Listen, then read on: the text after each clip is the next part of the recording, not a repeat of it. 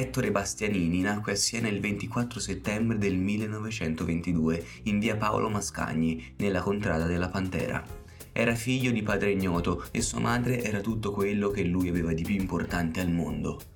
Lavorava come garzone dal fornaio Gaetano Vanni in via Stato Reggi e il suo datore di lavoro subito notò la sua bella voce.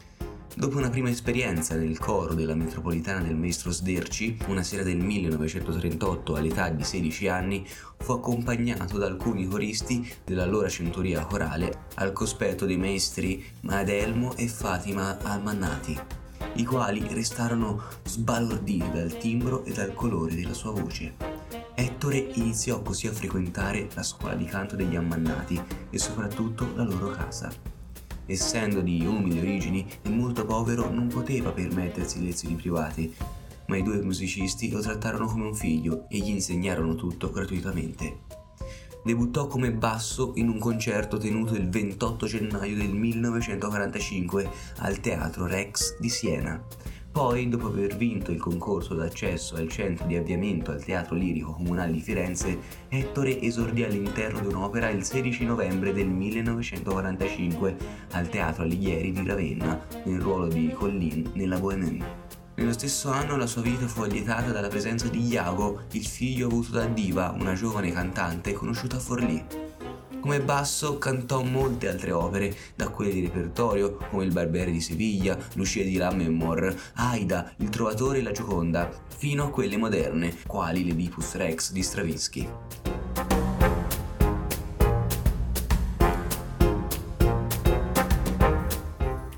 Dopo circa otto anni di dignitosa carriera durante la quale calcò le scene di importanti teatri italiani ed esteri, nel 1951 Ettore si ritirò per molti mesi e, sotto la guida del maestro Luciano Bettarini, si dedicò a reimpostare la voce per il registro baritonale. Il suo debutto come baritono avvenne in una traviata a Siena il 17 gennaio del 1952. Il successo non fu esaltante e da allora lasciò nuovamente le scene per un nuovo periodo di intensi esercizi vocali. Il nuovo debutto avvenne nel luglio dello stesso anno il suo Rigoletto a Siena fu un vero successo e a questo evento seguirono altre clamorose affermazioni sino al trionfo, nel dicembre dello stesso anno, al Comunale di Firenze, nella Dama di Picche di Tchaikovsky. Si avviò quindi verso una sfolgorante carriera che lo portò nei maggiori teatri del mondo, divenendo in breve baritono di riferimento usannato e amato dal pubblico. È del 1953 il debutto al Metropolitan di New York con la Traviata, dove si esibisce anche nel Trovatore e in Lucia divenne il baritono principale dei maggiori teatri lirici del mondo, La Scala, Vienna e New York, oltre a frequenti apparizioni al Covent Garden di Londra, a Salisburgo e a Verona. Oltre a frequenti apparizioni al Covent Garden di Londra, a Salisburgo ed a Verona.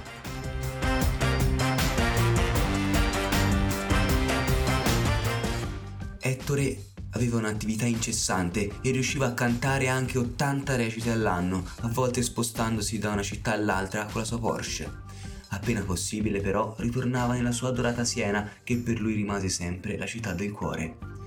Dal 1959 fu eletto ininterrottamente capitano della sua contrada, la Pantera, che portò alla vittoria nel Palio di luglio del 1963. Nel 1962 a Chicago gli venne diagnosticato un cancro alla gola ma non disse niente a nessuno e lasciò la sua fidanzata senza dirle il perché. Continuò la sua carriera, ma doveva sottoporsi a terribili sedute di radiazioni poiché aveva rinunciato ad un'operazione chirurgica che, se forse poteva farlo vivere fino a tarda età, gli avrebbe d'altra parte tolto la sua principale ragione di vita, l'espressione artistica del canto lirico. Naturalmente la sua voce non era più quella di prima, ma nessuno sapeva perché, e alla fine avvenne l'inevitabile il 10 aprile 1962 venne fischiato alla Scala in Rigoletto, dove la sua voce cominciò a non rispondere più ai comandi. La sua carriera terminò nel 1965 con i maggiori teatri che chiusero i contratti con lui. Morì a Sirmione il 25 gennaio del 1967 a 44 anni. E fu solo per una pura coincidenza che la ragazza che lui aveva amato tanto, che aveva voluto lasciare 5 anni prima, che non aveva più visto e che si era anche sposata, si trovò lì sola con lui a raccogliere il suo ultimo respiro. Solamente dopo la sua morte il pubblico e i suoi stessi colleghi vennero a conoscenza della malattia. La città natale gli tributò funerali pubblici e fu sepolto a Siena, nella tomba di famiglia al cimitero del Laterino. Una strada nella contrada della Pantera è stata intitolata a suo nome.